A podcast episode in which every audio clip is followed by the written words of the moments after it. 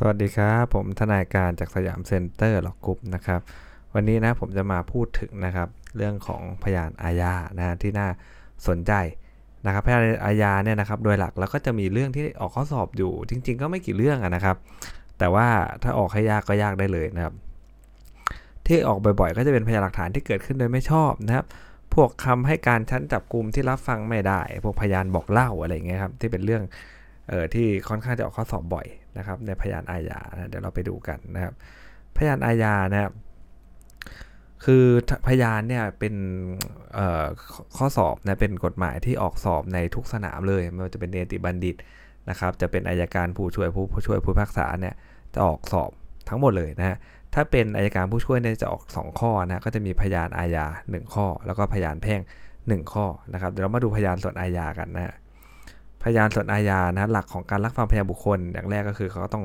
เข้าใจก่อนตอบคาถามได้อะไรประมาณนี้นะครับนะต้องเป็นประจักษ์พยานด้วยนะครับ พยานบอกเล่าเนี่ยนะครับ จะรับฟังนะครับได้นะฮะแต่น้ำหนักน้อยครับ จะต้องมีพยานอื่นประกอบด้วยนะถ้าเป็นพยานบอกเล่านะครับ จะต้องมีพยานอื่นประกอบด้วยนะบอกเล่าคือไม่ได้เห็นเหตุการณ์ด้วยตนเองนะฮะมีเรื่องของพยานคู่นะพยานคู่ก็เป็นพยานที่อะไรครับเอ่อก็คือรู้เห็นเหตุการณ์เดียวกันนะครับ พยานคำให้การพยานชั้นสอบสวนครับก็เป็นพยานบอกเล่านะครับนะคำให้การทำคำให้การของชั้นสอบสวนนะโดยหลักจะเป็นพยานบอกเล่า แต่มันจะเข้าข้อยกเว้นนะครับจะเข้าข้อยกเว้นนะฮะให้สามารถรับฟังได้นะโดยเฉพาะถ้าเกิดว่ามีการสอบสวนเวลากระชั้นชิดกับวันเกิดเหตุเลยนะคำให้การนั้นมันมีเหตุผลเชื่อมโยงก็รับฟังได้นะครับ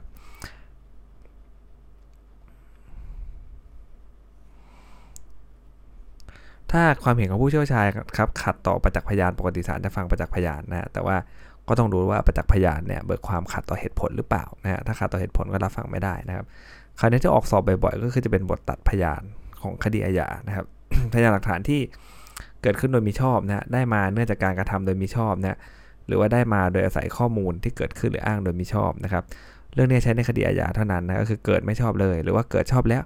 ได้มาโดยไม่ชอบนะครับ หรือว่าได้มาโดยสืบเนื่องมาจากการกระทำที่มีชอบนะแบบนี้ถือว่ามีชอบทั้งสิ้น มันจะอยู่ใน 226 กับ 226ทับ1นะครับ ที่เกิดขึ้นโดยไม่ชอบเนี่ยต้องต้องห้ามนะครับไม่ฟังเป็นพยานหลักฐานโดยเด็ดขาดเลยนะก็อยู่ในมาตราที่ 226 นะครับ มันเกิดขึ้นโดยไม่ชอบนะพยานหลักฐานที่เกิดขึ้นจากการจูงใจนะจากการให้คำมั่นสัญญาโดยมิชอบเนี่ยนะต้องห้ามรับฟังนะครับเนี่ยจากการจูงใจการให้คำมั่นสัญญาโดยไม่ชอบก็จะต้องห้ามรับฟังนะเช่นอะไรครับ ค้นตัวเจอยาถูกไหมฮะ แล้วก็บอกว่าอะไรครับ บอกว่าเออถ้าเกิดไปล่อซื้อก็จะไม่ได้ดำเนินคดีนะนะครับเนี่ยนะฮะที่บอกว่าจะไม่ดำเนินคดีนะก็เกิดจากการจงใจนะว่าจะไม่ดำเนินคดีเห็นไหมฮะก็เลยไปล่อซื้อต่อให้อะไรเงี้ยนะดังนั้นการที่นายแสงเนี่ยเขาอุตส่าห์มาเบิกความช่วยตำรวจแน่นอนเขาต้องช่วยอยู่แล้วเพราะเขาไม่อยากจะโดนดาเนินคดีใช่ไหมฮะก็เลยเป็นพยานหลักฐานชนิดที่เกิดจากการจงใจและให้คำมั่นสัญญาโดยไม่ชอบของตำรวจนั่นเองนะครับ หากพบข้อเท็จจริงว่าอะไรครับ การที่ตำรวจเข้าไปค้นบ้านจำเลยนะโดยชอบพบธนบัตรที่ล่อซื้อนะยาบ้าใต้สุ่มไก่ 10 เม็ดนะฮะจึงได้บอกจำเลยว่าถ้ามียาบ้าเอามาอีกนะฮะจะได้รับการลดโทษอะไรพวกเนี้ยอันนี้มันเป็นตามร้อยทับสองอยู่แล้วนะครับ สามารถที่จะบอกกันได้อยู่แล้วไม่ถือถึงขนาดเป็นการจงใจนะสอบสวนเด็กความผิดเกี่ยวกับเพศครับนะจัดทำบันทึกคำให้การไว้ล่วงหน้านะไม่มีการสอบสวนจริง ไม่มีการทำบันทึกคำให้การเด็กนะครับ เนี่ยเรื่องนี้ถ้าออกข้อสอบเราก็จะเห็นภาพชัดเลยนะว่ามันไม่เหมือนกันไปหมดเลยนะฮะเด็กพูดอย่างบันทึกเป็นอีกอย่างหนึ่งนะครับแบบนี้เนี่ยมันลง 226 เลยนะฮะถือว่าถือไม่ได้เป็นคำให้การเกิดขึ้นในความสมัครใจ แต่จัดทำไว้ล่วงหน้านะไม่อาจใช้เป็นหลักพยานหลักฐานเพื่อเอาผิดจำเลยได้ตาม 226 นะครับ ต่อไปครับเรื่องการบันทึกเสียงนะนะครับ มีการสนทนากันนะนะในที่แห่งหนึ่งนะฮะซึ่งบังเอิญที่ตรงนั้นนะมันมีกล้องอยู่นะครับนะ หรือว่าคุยกันในรถอะนะที่กล้องหน้ารถมันบันทึกเสียงได้นะแม้ผู้สนทนาอีกฝ่ายเขาจะไม่ทราบนะครับว่ามีกล้องบันทึกเสียงนะฮะมีเทปบันทึกเอกสารที่สามารถที่จะถอดข้อความได้นะก็ถือว่าเป็นหลักฐานที่เกิดจากการกระทำโดยชอบสารับฟังได้นะครับ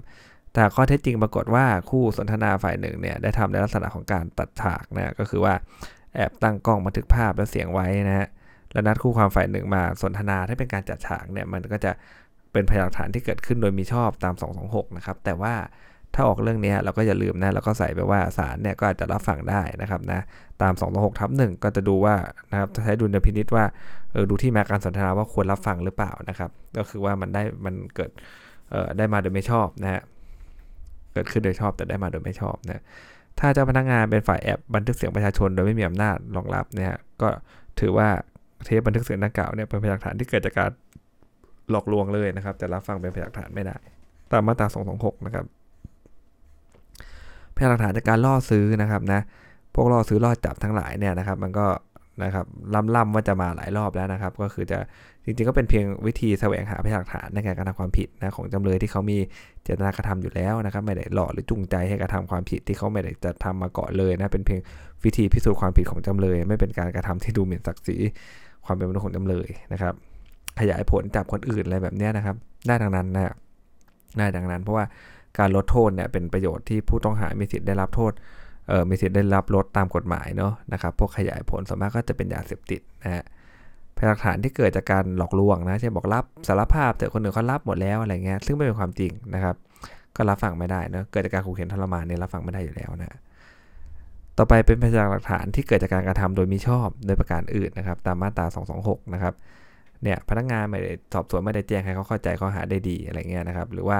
กรณีที่มีการสอบสวนเด็กอายุไม่เกิน 18 ปีนะในฐานะผู้เสียหาย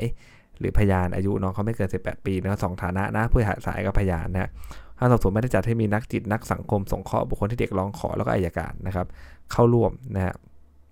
ในการถามประคำเด็กนะครับก็ไม่อาจรับฟังเป็นพยานหลักฐานได้นะตาม133 ทวีแต่แน่นอนว่ามันก็สอบสวนไม่เสียไปนะฮะ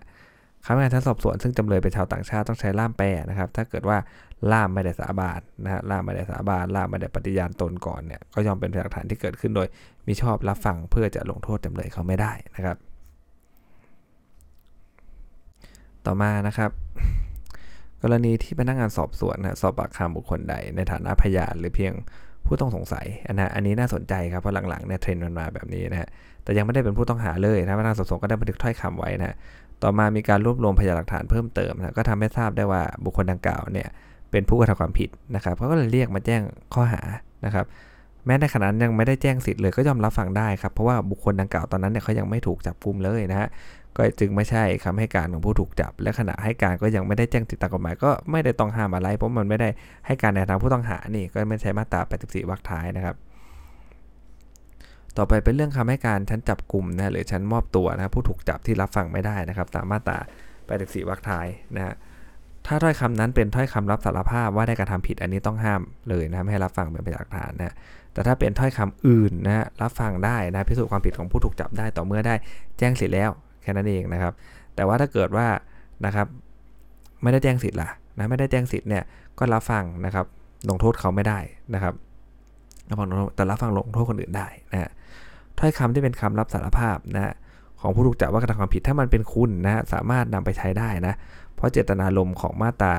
84นะครับต้องไม่เป็นการวางเกณฑ์ให้เป็นโทษต่อผู้ถูกจับนะครับ ถ้าต้องการจะวางเกณฑ์เพื่อคุ้มครองสิทธิผู้ถูกจับเนี่ยนะถ้าผู้ถูกจับเนี่ยได้ให้การรับสารภาพในจับกลุ่มเนี่ยศาลอาจจะนำไปใช้เป็นดุลพินิษในการ ลดโทษก็ได้นะฮะรับท่านจับกลุ่มเนี่ยประกอบด้วยในการลดโทษก็ได้ให้เบากว่าปกติ มันมันไม่ได้ถือว่าเป็นการรับฟังเพื่อพิสูจน์ความผิดของผู้ถูกจับนะฮะเพราะนั้นถ้าเกิดข้อสอบออกก็น่าจะออกตรงนี้แหละนะครับนักศาลรับฟังนะครับคำรับสารภาพในชั้นจับกลุ่มนะเพื่อจะนำไปใช้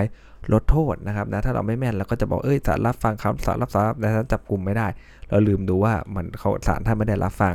นะเพื่อที่จะเอ่อนำมาประกอบดุลพินิจในการในการลงโทษ ผู้ถูกจับถูกไหมฮะไม่ได้ใช้เป็นโทษใช้เป็นคุณใช้ลดโทษให้นะครับ ก็ไม่ถือว่าเป็นการรับฟังพิสูจน์ความผิดของผู้ถูกจับนะเพียงแต่นำไปประกอบดุลยพินิจในการลงโทษเท่านั้นนะฮะต่อไปนะครับถ้อยคำอื่นของผู้ถูกจับครับ อันนี้น่าสนใจนะคำว่าถ้อยคำอื่นนะก็นอกเหนือจากคารับสารภาพนะกฎหมายไม่ได้ห้ามรับฟังนะครับเป็นพยานฐานไปด้วยนะ เช่น ส่วนมากจะเป็นเรื่องของรายละเอียดของการกระทำความผิด นะครับแต่ยังไงก็ตามครับก็ต้องแจ้งสิทธิ์ก่อนนะถ้าเกิดว่าไม่ได้แจ้งสิทธิ์ก่อนเนี่ยถ้อยคำอื่นเนี่ยก็จะถูกห้ามไม่ให้รับฟังด้วยนะครับเพราะฉะนั้นถ้าข้อสอบออกเรื่องนี้เราก็ดูก่อนเลยนะครับว่าเขาได้มีการแจ้งสิทธิ์ไหมนะถ้าเขาแจ้งสิทธิ์แล้วนะครับถ้าเขาแจ้งสิทธิ์เมื่อไหร่นะครับไอ้ตัวถ้อยคำอื่นถึงจะรับฟังได้ ถ้าเขาไม่ได้แจ้งสิทธิ์เนี่ยถ้อยคำต่อให้เป็นถ้อยคำอื่นก็รับฟังไม่ได้แน่นอนว่าถ้อยคำรับสารภาพเนี่ยรับฟังไม่ได้อยู่แล้วนะครับในชั้นจับกลุ่มนะแจ้งสิทธิ์ไม่แจ้งสิทธิ์ไม่ต้องไปสนใจเลยนะเวลาเขาสอบออกเขาก็จะออกในเรื่องของถ้อยคำอื่นนะครับ ในเรื่องของถ้อยคำอื่นนะครับแล้วก็ดูแจ้งสิทธิ์อย่าง ถ้ายังไม่แจ้งสิทธิ์เนี่ยต่อให้เป็นถ้อยคำอื่นก็รับฟังพิสูจน์ความผิดของผู้ถูกจับไม่ได้นะครับนะนะครับแม้มาตรา84วรรคท้ายไม่ได้บัญญัติอ้างอิงมาตรา7ทับ1เนี่ยคงอ้างเพียงมาตรา83วรรค2 84วรรค1ก็ตามเนี่ยแต่ถ้าเป็นถ้อยคำอื่นที่ผู้ต้องหาได้ใช้ในชั้นจับกลุ่มนะพนักงานยังไม่ได้แจ้งสิทธิ์ให้ถูกต้องครบถ้วนศาลก็ไม่อาจนะรับฟังถ้อยคำอื่นของผู้ถูกจับเนี่ยเป็นพยานหลักฐานในการพิสูจน์ความผิดนะครับของผู้ถูกจับได้นะ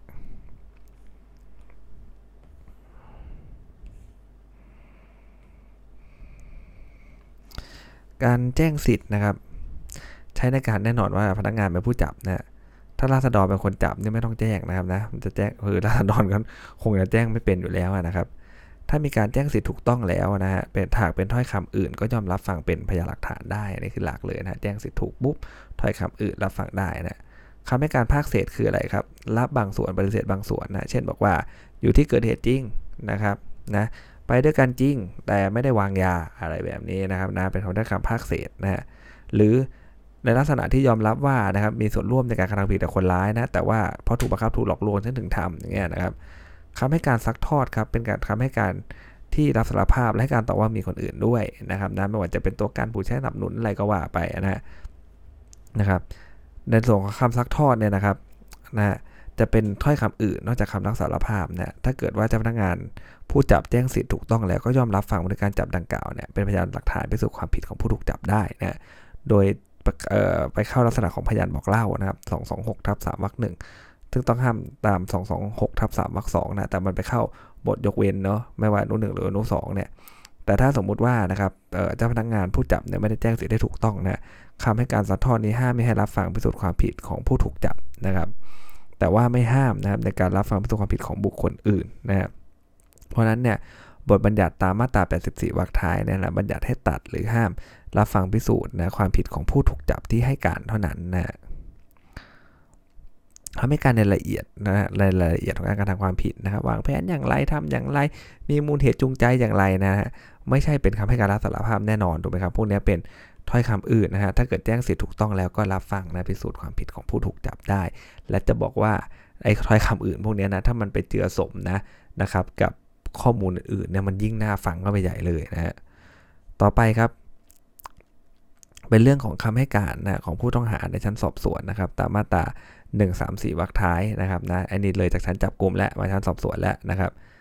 นะถ้าผู้ต้องหาให้การรับสารภาพสอดคล้องกับที่เคยรับในชั้นจับกลุ่มนะ คำรับสารภาพของผู้ต้องหา ในชั้นสอบสวนก็เกิดขึ้นโดยชอบนะครับ ไม่ต้องห้ามรับฟังอะไรเลยนะแม้ว่าชั้นจับกลุ่มจะไม่ชอบก็ไม่เป็นไรนะชั้นจับกลุ่มก็รับฟังพิสูจน์ความผิดไม่ได้ แต่เขามารับสารภาพชั้นสอบสวนนั่นนี่ก็รับฟังได้แล้วนะแต่ว่านะมาตราเนี่ยเนี้ยนะฮะมาตรา1 3 4ทับ4วรรคท้ายและ226 เนี่ยไม่ได้หมายความว่าจะรับฟังนะครับบันทึกคำให้การรับสารภาพในชั้นสอบสวนนั้นได้ทันทีนะฮะ นะครับเนื่องจากว่าบันทึกคำให้การรับสารภาพในลักษณะเป็นพยานบอกเล่านะครับ ก็คือว่าคำให้การชั้นสอบสวนเนี่ยนะครับเป็นลักษณะของพยานบอกเล่าทั้งหมดเลยแหละนะฮะเมื่อไปใช้ชั้นศาลเนี่ยก็โดยทั่วไปก็ห้ามนะครับตาม 226ทับ3วรรค2นี่ยแต่ส่วนใหญ่ครับบันทึกคำให้การของชั้นสอบสวนของผู้ต้องหาเนี่ยนะฮะที่พนักงานสอบสวนทำโดยถูกต้องเนี่ยจะมักจะเข้าข้อยกเว้นเสมอๆเลยนะครับให้สามารถรับฟังได้ตาม 226ทับ3วรรค2อนุ1นะฮะ เนื่องจากมีคุณค่าเชิงพิสูจน์ แล้วก็น่าเชื่อว่าพิสูจน์ความจริงได้นะครับเพราะมันทำช่วงที่มันใกล้เคียงกับเวลาเกิดเหตุจะเกิดอะไรประมาณนั้นนะครับนะเราอย่าลืมครับถ้าเรื่องของคำให้การชั้นสอบสวนออกมานะครับ แล้วเราจะบอกว่ารับฟังได้ก็คือ 226ทับ3วรรค2อนุ1นะฮะนะครับ เพราะอะไรมีคุณค่านะในเชิงพิสูจน์และน่าเชื่อว่าจะพิสูจน์ความจริงในคดีนี้ได้นะครับดังนั้นนะนะถ้าพนักงานสอบสวนเนี่ยสอบปากคำผู้ต้องหาในชั้นสอบสวนเนี่ย ก่อนที่จะมีการแจ้งสิทธิ์นะครับตาม 1 3 4ทับ4นะหรือว่าไม่ได้หาทนายให้นะครับนะรับฟังนะความผิดครั้งอื่นๆอะไรอย่างเงี้ยนะครับ หรือว่าไม่ได้อะไรฮะหรือว่าไม่ได้จัดหาไม่ได้ให้สิทธิ์ในการมีทนายให้มีบุคคลที่ไว้วางใจเข้ามาอะไรเงี้ยตาม 1 3 4ทับ3นะถ้อยคำของผู้ต้องหาเนี่ยก็จะนำมานะครับ เป็นพยานหลักฐานเพื่อพิสูจน์ความผิดของผู้ต้องหาไม่ได้นะ แต่ก็ยังรับฟังเพื่อจะพิสูจน์ความผิดของผู้ต้องหาคนอื่นๆ ได้ด้วยนะ ถ้าเขาสอบว่าออกตรงนี้แหละนะไม่ได้รับฟังเพื่อลงโทษเขาแต่ลงโทษคนอื่นนะครับพยานหลักฐานนะครับเดี๋ยวผมจะมาต่ออีก EP หนึ่งนะเรื่องของพยานหลักฐานที่มันเกิดขึ้นโดยชอบนะแต่ว่าได้มาเนื่องจากการกระทำโดยไม่ชอบนะซึ่งก็น่าสนใจนะครับนะแต่ขอแยกเป็นอีก EP หนึ่งเดี๋ยวคลิปมันจะยาวเกินไปนะครับสำหรับวันนี้สวัสดีครับ